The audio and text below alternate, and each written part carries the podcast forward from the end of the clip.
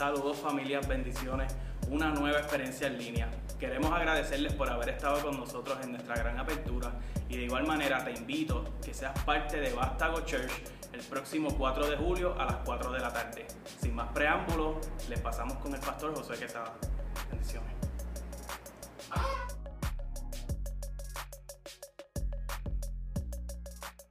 Saludos y bendiciones familia. Estoy contento, otra experiencia más en línea, pero más de una experiencia en línea. Agradezco a los que estuvieron con nosotros en nuestro primer culto de la gran apertura.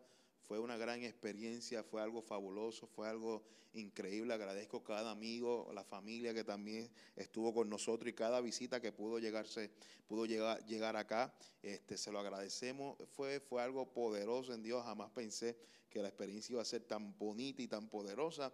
Y quiero aprovechar antes de arrancar a predicar ya como usted sabe, nos dimos servicio el domingo pasado porque fue domingo de padre y hoy lo estamos dando solamente en línea, no presencial, ya que mi amada esposa, mi, mi amada se gradúa y estamos hoy vamos a celebrar, ella tiene la graduación, por eso decidimos no dar un culto muy acelerado, para, sino que para cuando usted venga para el próximo 4 de julio, que viene siendo el otro domingo de arriba, yo sé que hay fiesta y playa, pero yo todo aquel que quiera darse cita, se lo invitamos, regístrese, entre a la página www.bastagochurch.com, ahí usted registra su espacio, el espacio es limitado y ya están quedando pocos espacios, por favor, este, si puede hacerlo ahora, te lo voy a agradecer porque lo vamos a recibir aquí con mucho amor y mucho cariño. Dios me entregó una palabra que se encuentra en el libro, en el libro de Lucas, capítulo 24, versículo 1 en adelante, que dice así, el primer día de la semana, muy de mañana,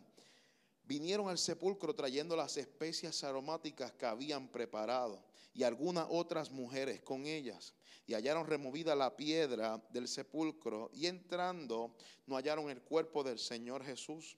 Aconteció que estando ellas perplejas por esto, he aquí se pararon junto a ellas dos varones con vestiduras resplandecientes y como tuvieron temor y bajaron el rostro a tierra, les dijeron, ¿por qué buscáis entre los muertos que vive?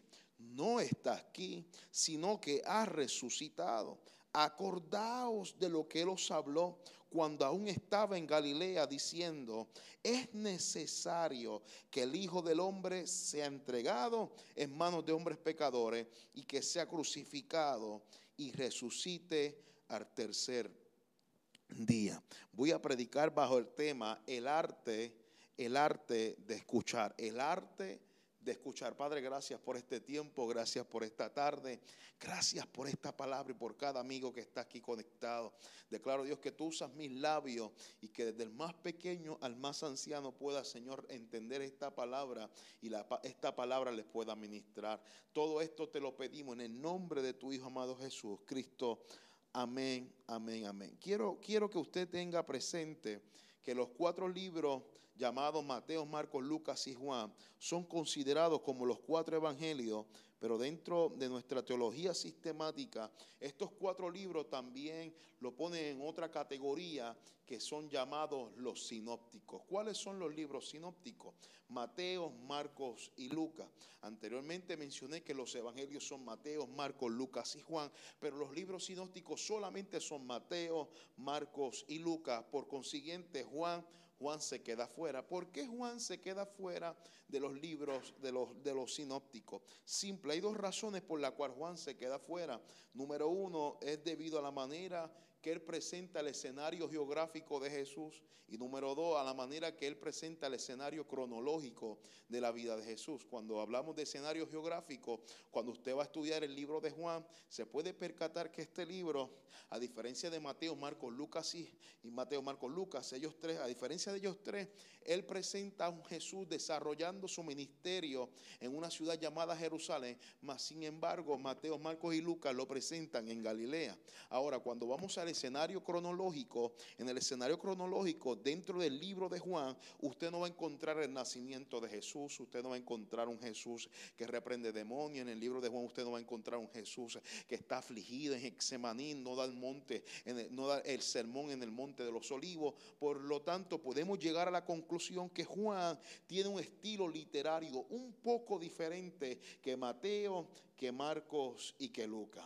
Posiblemente a Mateo, Marcos y Lucas le gustaban los coritos, pero a Juan le gustaban los himnos. Posiblemente a Mateo, a Marcos, a Lucas le gustaba peinarse para este lado, pero a Juan le gustaba peinarse para este otro lado. Posiblemente a Mateo, Marcos, Lucas le gustaba Gilson, pero a Juan le gustaba Nancy López. Por lo, por lo tanto, usted tiene que entender que parece que estoy hablando de la iglesia del siglo XXI, porque en la iglesia del siglo XXI tenemos a Mateo, tenemos dos o tres Marcos, tenemos dos o tres Lucas, pero también hay dos o tres Juan. Yo, yo, sé que usted ya se me adelantó, hay dos o tres. Juan, ah, tenemos Mateo, tenemos a Marcos, tenemos a Lucas, pero tenemos dos o tres Juan que no piensan como los demás piensan, que no se viste como los demás se viste, que no predica como los demás predica, que no adora como los demás adora. Pero por eso yo vengo a predicarle a esos dos o tres Juan que son un poquito diferentes y vengo a decirte que cuando vengan dos o tres a preguntarte, pero ¿qué es lo tuyo? ¿Qué es lo que está pasando contigo? Oh, pero bueno, oh gloria a Dios.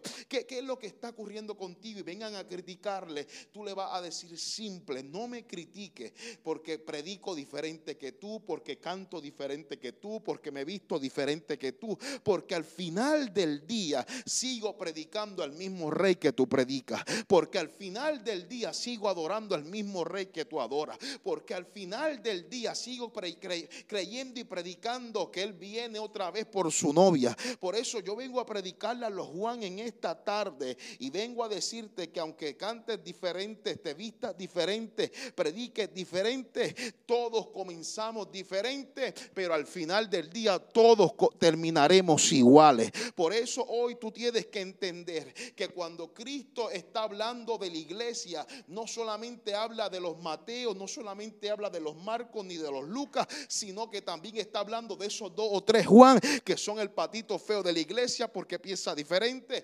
Juan, prepárate porque que aunque todos comenzamos diferentes, terminaremos, terminaremos iguales. no me critiques, no me critiques, no me señales.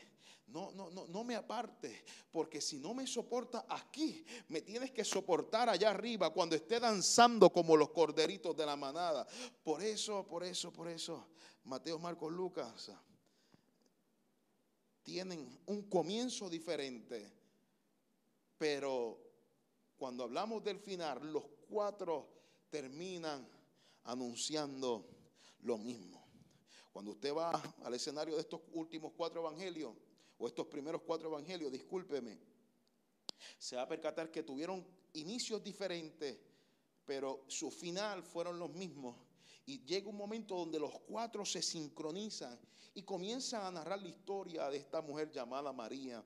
Dice que es un fin de semana Posiblemente fue un fin de semana lluvioso, un fin de semana de luto, un fin de semana que tuvo que enterrar a uno de sus mejores amigos. Eh, comienza a narrar la historia un, jueves en el Monte de los Olivos. Sigue un viernes en el Monte del Calvario. Y luego termina un domingo en la tumba y comienza a narrar la historia de esta mujer ya pasó viernes, ya pasó sábado, llegó domingo, ella todavía está llorando, ella todavía está de luto, ella todavía está sufrida, pero dice que es una mañana, eh, se levanta, y lo más que me encanta de este texto en Lucas, dice que cuando ella se levanta, ella, se, ella comienza a preparar unas especias aromáticas, porque el texto especifica a qué ella iba a ir para para el sepulcro. El texto especifica y dice que ella iba para el sepulcro específicamente para adorar al maestro. En otras palabras, yo, no entiendo cómo es posible yo pasé una pérdida y yo sé lo difícil que es esos primeros días, sé lo difícil que es. Usted no quiere saber de nadie, usted quiere estar aislado, usted está sufriendo, usted no quiere que nadie le hable. Pero me sorprende que en este versículo, en este capítulo, eh, María es tan fuerte,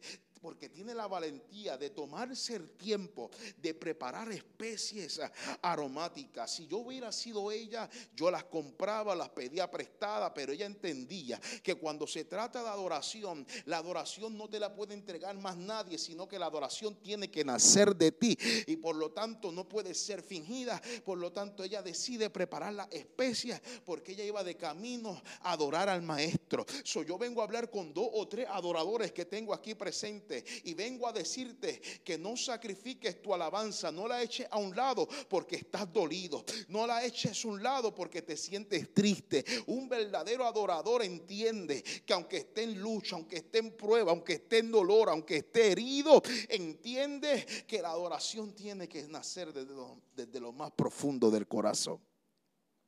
María está preparando la especie y la acompaña con ella a otras mujeres eh, y decide ir al sepulcro. Dice la Biblia que cuando ella llega al sepulcro, ella se percata que la, piedra fue removida y ella comienza a entrar, ella comienza a entrar en un momento de ansiedad, está angustiada porque, porque eh, eh, ella había dejado a su amado. La última vez que ella estuvo en ese sepulcro, la piedra, la piedra estaba cerrada, tenía el sello del anillo de rey y ahora regresa domingo y se percata que la piedra fue removida y su amado no está.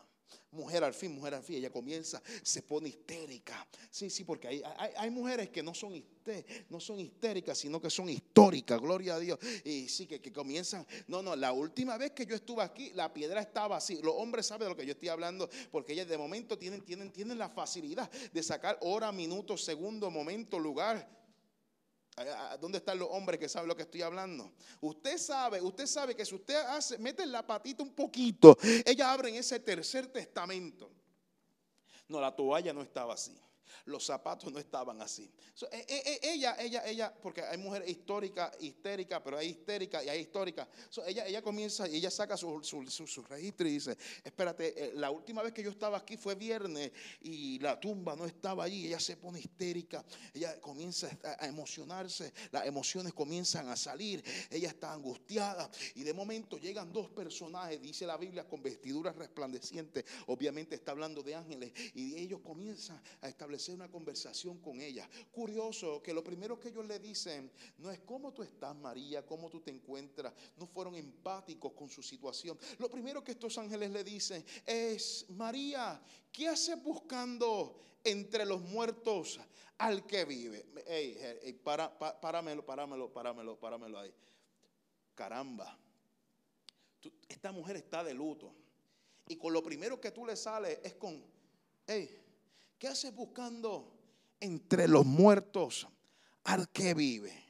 Es que, es que, es que el problema de dos o tres es que, es que tienen la mala costumbre que Dios los resucita, Dios los sana, Dios los libera. Y tienen la mala costumbre de seguir rebuscando en cosas muertas algo que ya está vivo. Hay cosas que tú no vas a resucitar, pero hay cosas que tú no vas a matar. Por lo tanto, Dios te está diciendo, acepta de una vez que lo que tú estás buscando no está muerto, sino que ya está vivo. Tenemos la mala costumbre de seguir revisitando tumbas vacías, seguir revisitando heridas del ayer, seguir visitando falta de perdón. Es que, es que mamá, papá me, me, laceraron cuando yo era chiquito. Es que, es que un líder, un líder me trató mal. Dios te está diciendo, acaba, acaba entiende que lo que tú estás buscando en lugares muertos, ya yo te sané, ya yo te liberé, ya yo te hice libre.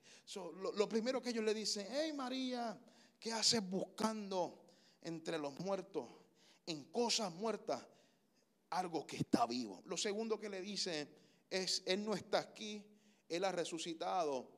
Y lo tercera, la tercera expresión que es donde me quiero detener para enseñar la plataforma de hoy, es que lo tercero que le dicen es, acuérdate de lo que te dijeron en Galilea. déjame, déjame respirar aquí y detenerme aquí un momento.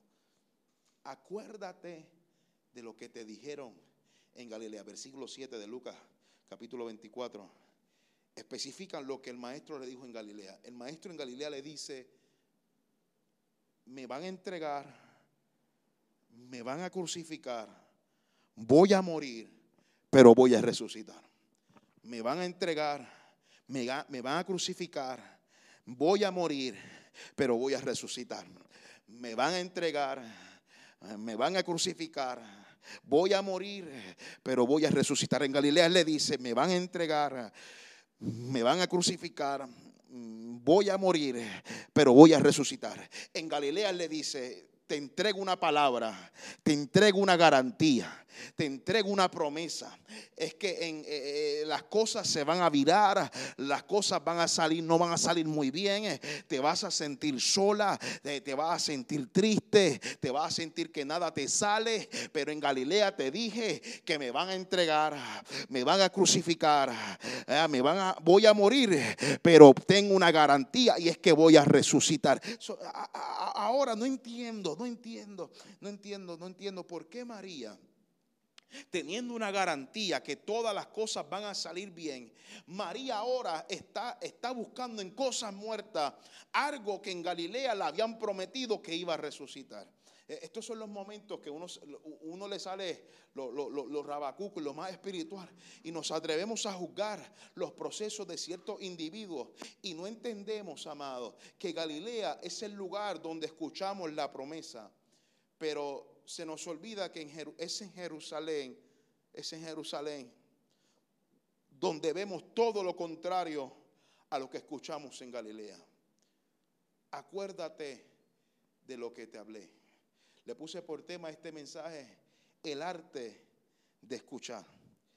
El cristiano, además de todo su sentido de tacto, olfato, vista, uno de los sentidos más poderosos que tiene un cristiano es el saber escuchar. Porque el cristiano que no tiene sus oídos prestos a la voz de Dios, corre el peligro que lo que ve es más convincente que lo que escuchó. Y, ahora, ahora yo quiero preguntar esto. ¿Qué tú haces cuando lo que tú ves en Jerusalén es más convincente de lo que escuchaste en Galilea? Uh, ¿Qué tú haces? ¿Qué tú haces? ¿Qué tú haces? Cuando eh, el domingo Dios te dice, te voy a bendecir, pero el lunes te botan del trabajo. Oh, gloria. ¿Qué tú haces cuando el domingo Dios te dice, aleluya, tengo cosas grandes contigo, pero el lunes todo el mundo te deja de hablar? ¿Qué tú haces cuando Dios te dice, es que tu papá, tu madre, tu matrimonio, oh, gloria a Dios, está, eh, eh, lo voy a restaurar, pero el lunes están firmando el divorcio? Yo, yo, yo vengo a decirte, yo vengo a decirte que estos son los momentos que el enemigo quiere tomar el control, porque él sabe que si él logra distorsionar lo que tú escuchaste, por lo que tú estás viendo, Él sabe que tiene la batalla gana. Pero hoy yo vengo como profeta de Dios para decirte, baby, tú no fuiste diseñado para caminar por lo que tú ves, sino que la Biblia dice que fuimos diseñados para caminar por fe y no por vista. Y si hay algo que tiene poderosa, si hay algo poderoso que tiene nuestra fe, es que nuestra fe no se deja y no se lleva por lo que ve, sino que la palabra dice que la fe viene por él oír, el oír la palabra de Dios. Por eso vengo a decirte que cuando tú veas todo lo contrario a lo que tus oídos escucharon, te recuerdes que tú fuiste diseñado no para caminar por vista, sino para caminar por fe. Porque la fe no se dirige por lo que ve, sino que la fe se dirige por lo que escucha. Por eso vengo a decirte que cuando tú no veas lo que eh, escuchaste en Galilea, recuerda al enemigo, yo escuché en Galilea que voy a morir, pero voy a resucitar. Cada vez que el enemigo quiera hacerte ver que tú eres débil, recuérdale que yo, yo, yo, yo, yo, yo, yo escuché, diga el débil fuerte soy. Cada vez que el enemigo quiera hacerte ver que estás derrotado, dile al, enemigo, eh, aleluya, estoy derrotado, pero yo escuché, más no destruido. Ah, porque si hay algo que el enemigo sabe, es que si él logra distorsionar lo que tú ves, va a lograr distorsionar lo que tú escuchaste. El arte, el arte, el arte, el arte de saber escuchar, el arte de saber escuchar. Si Él sabe,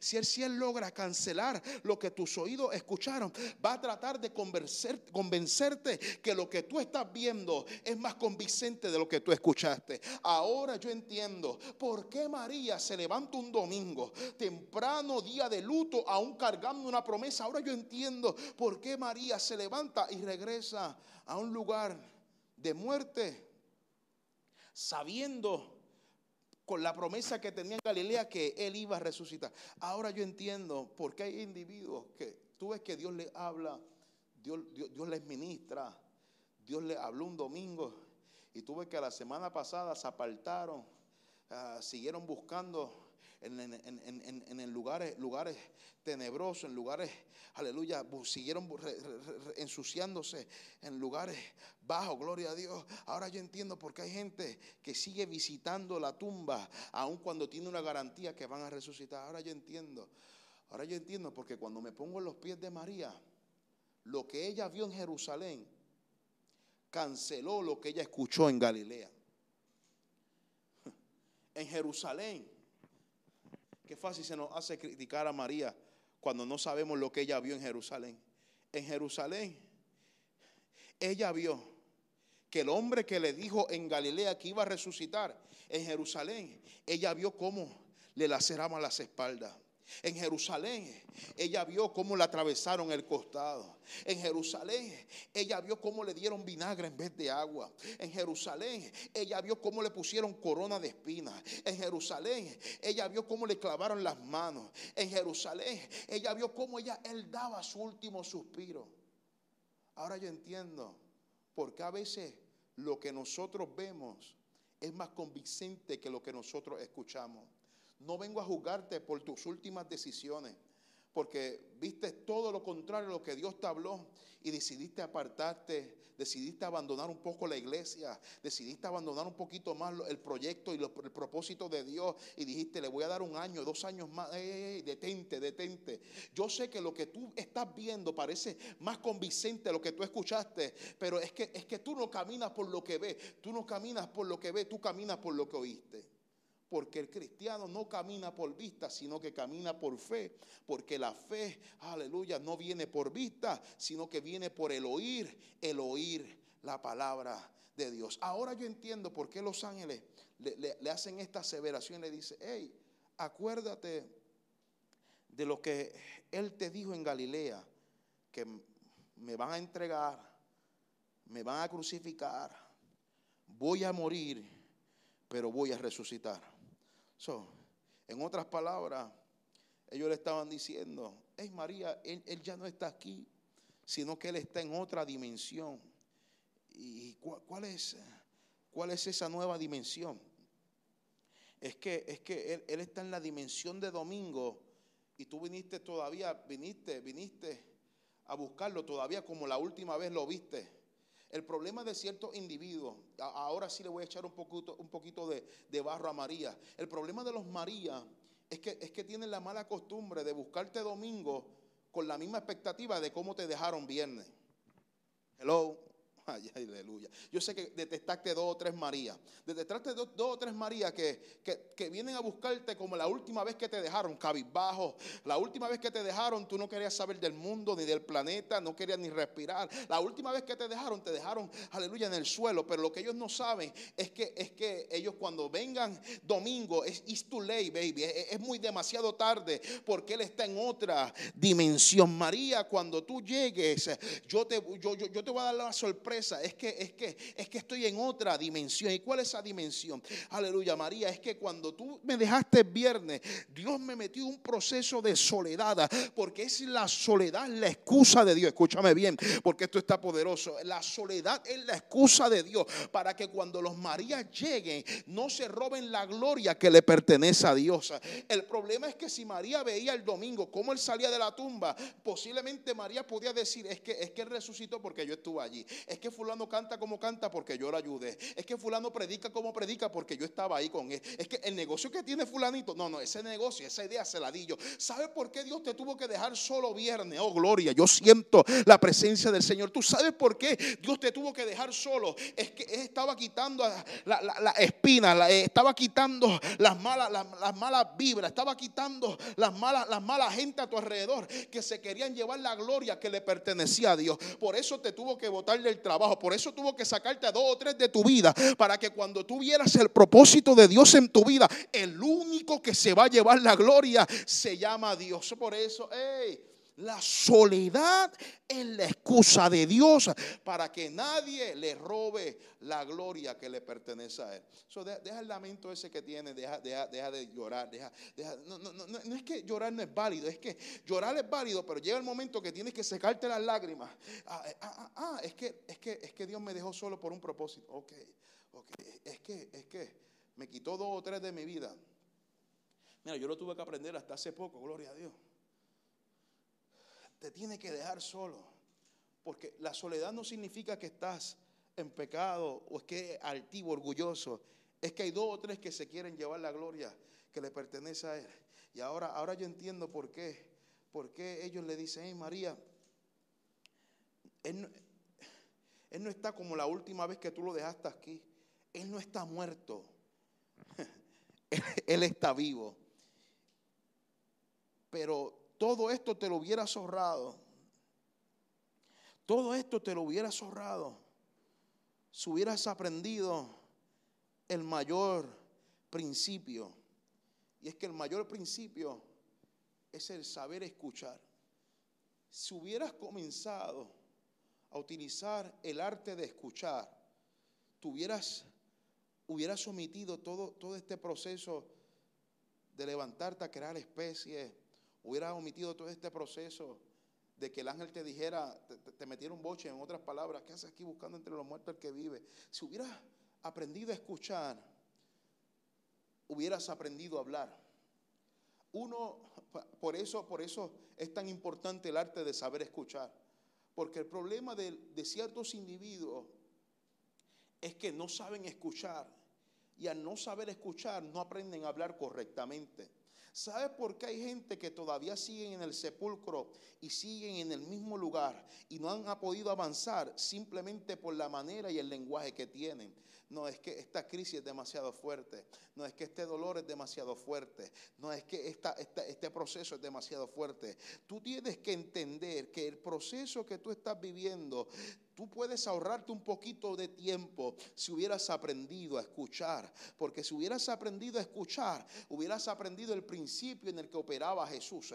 ¿Cuál es la dimensión que operaba Jesús? En declarar las cosas que no son como si fuesen. Si usted se percata, en el momento que Él le dice que va a resucitar, Él no lo dice domingo que lo resucitaron, no, Él lo dice un viernes, oh gloria a Dios, y le está diciendo, hey María, me van a entregar, voy, me van a crucificar, voy a morir y voy a resucitar. Eso se llama declarar las cosas que no son como si fuesen. Si, si hubieras aprendido a escuchar, hubieras operado en la misma dimensión de Jesús. ¿Y cuál es esa dimensión? En declarar las cosas que no son como si fuesen. Eh, en declarar que no estoy muerto, sino que estoy vivo. En declarar que no estoy enfermo, sino que estoy sano. En declarar que no, no, no, no estoy en el suelo, pero Dios me va a levantar él estaba operando en una dimensión que ella, que ella desconocía. Por eso, por eso, por eso usted tiene que entender que el arte de escuchar te enseña a hablar correctamente. Y hoy yo vengo a decirte que si tú aprendes a hablar correctamente y cambias tu lenguaje, si cambias tu lenguaje, cambias tu destino. Si cambias tu lenguaje, cambias tu destino. Si cambias tu lenguaje, cambias tu destino. El problema es que tenemos apariencia de domingo, pero nuestra boca todavía está en viernes. Aleluya. Es que aparentamos tener fe, pero por dentro todavía seguimos declarando que estamos en derrota, que estamos en depresión, que estamos somos menospreciados, que no soy capaz de lograrlo Dios te dice, si tú cambias tu lenguaje, cambiarás tu destino. ¿Acaso se nos olvidó por qué razón Israel estuvo más de 40, estuvo 40 años en el desierto? No fue por culpa de la columna de nube ni la columna de fuego. No fue, no fue por culpa de Moisés, que era un tartamudo. No fue por culpa de la peña que brotó agua, ni de las sandalias, ni de, los codornices, ni del maná. La razón por la cual Israel estuvo tanto tiempo en Egipto era por la boca que tenían. Por eso yo vengo a decirte que la mayor, aleluya, la mayor arma que tiene un cristiano es su boca. Pero ¿cómo aprendemos a hablar correctamente? Escuchando lo que Dios nos dijo en Galilea. Por eso yo vengo a retarte que no importa lo que estás viendo en tu circunstancia, hoy, aprendas a declarar lo que escuchaste en Galilea. Aleluya. Oh, ¿cómo hacemos eso? En cambiando nuestro lenguaje. Cambia tu lenguaje y cambiarás tu destino. Por eso hoy Dios te dice, no, no, no espere a llegar domingo para entonces declararte resucitado, sino que desde viernes declara que ya estás vivo. Desde viernes declara que tu matrimonio está restaurado. Desde viernes declara que Dios ya te entregó el milagro. Desde viernes, cuando la tumba está sellada, cuando todo el mundo te abandona, cuando estás en silencio y en soledad, atrévete a declarar las cosas que no son como si fuese. ¿Y cómo yo aprendo a hacer eso? Es que yo lo escuché de alguien llamado el Mesías, llamado Jesús.